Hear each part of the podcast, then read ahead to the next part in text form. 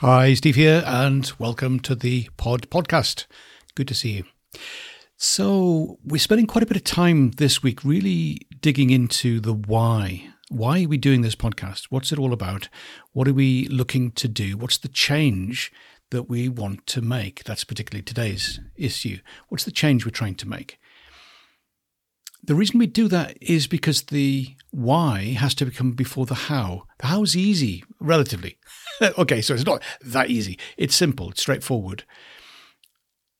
But we need to understand, firstly, our message. What is the thing that we want to say? Why do we want to say it? What's the intention behind that? And how do we actually achieve that? How do we make that change happen? How can we develop something, craft something which helps achieve that end? It's not easy, but it's worth doing. So let's listen into Alex and Seth talking about the change that we want to make. What change are you seeking to make?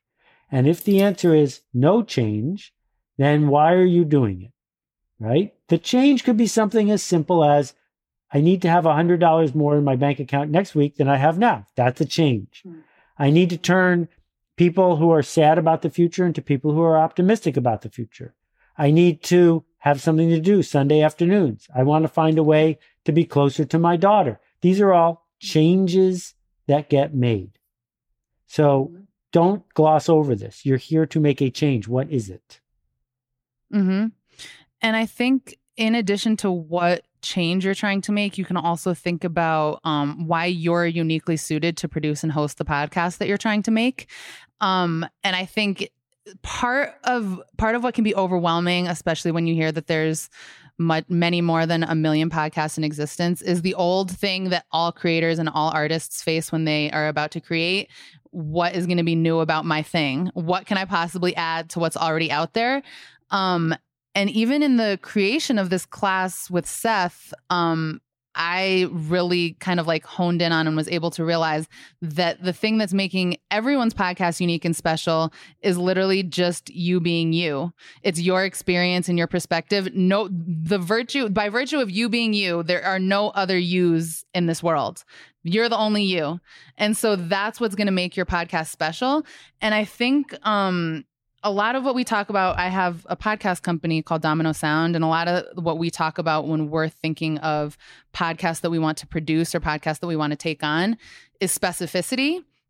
And I think in the beginning of um, coming up with a podcast idea or creating a concept for your podcast, a lot of people um, automatically go to a place where they want it to be broad. They want the audience to be as many people as it could be. You know what I mean? Like it has to be not too specific because it has to appeal to everybody. And that's actually the exact opposite of what you probably should be doing. Because when you get specific and when you really hone into your experience, into what you're interested in, and I think, Seth, you said this line that stuck with me. Once you figure out that you're what makes your podcast unique, how do you put more you into it? Really lean in to you and your personality and your interests and what you're interested in bringing to the world.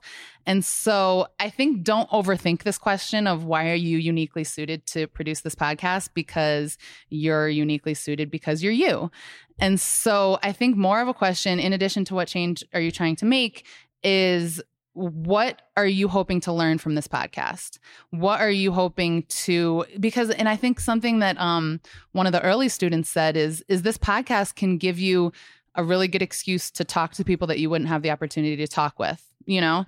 So maybe starting with what who are you trying to speak with and who are the people that you really want to be in dialogue with and this is going to give you the opportunity to do that so when you're thinking about the change you're trying to make i think thinking about um, what you're going to want to spend hours every day doing is really important too so the origin story which is worth remembering uh, friend mm-hmm. of the mm-hmm. family calls up she this is before the pandemic she uh, mm-hmm. needs a summer job and she's interested in education reform.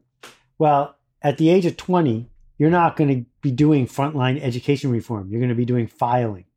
Um, right. And I said, This is ridiculous. Why don't you start a podcast? Why don't you start a podcast in which you interview the leaders of education reform?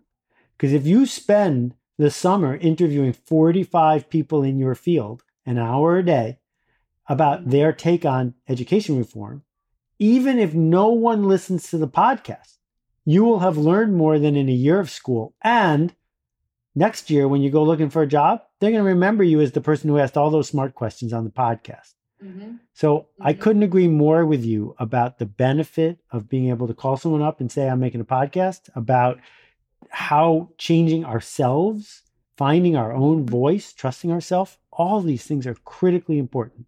So yeah, yeah, we're in agreement on this one, Alex. There you go. So easy at one level, but it's going to need a bit of wrestling with.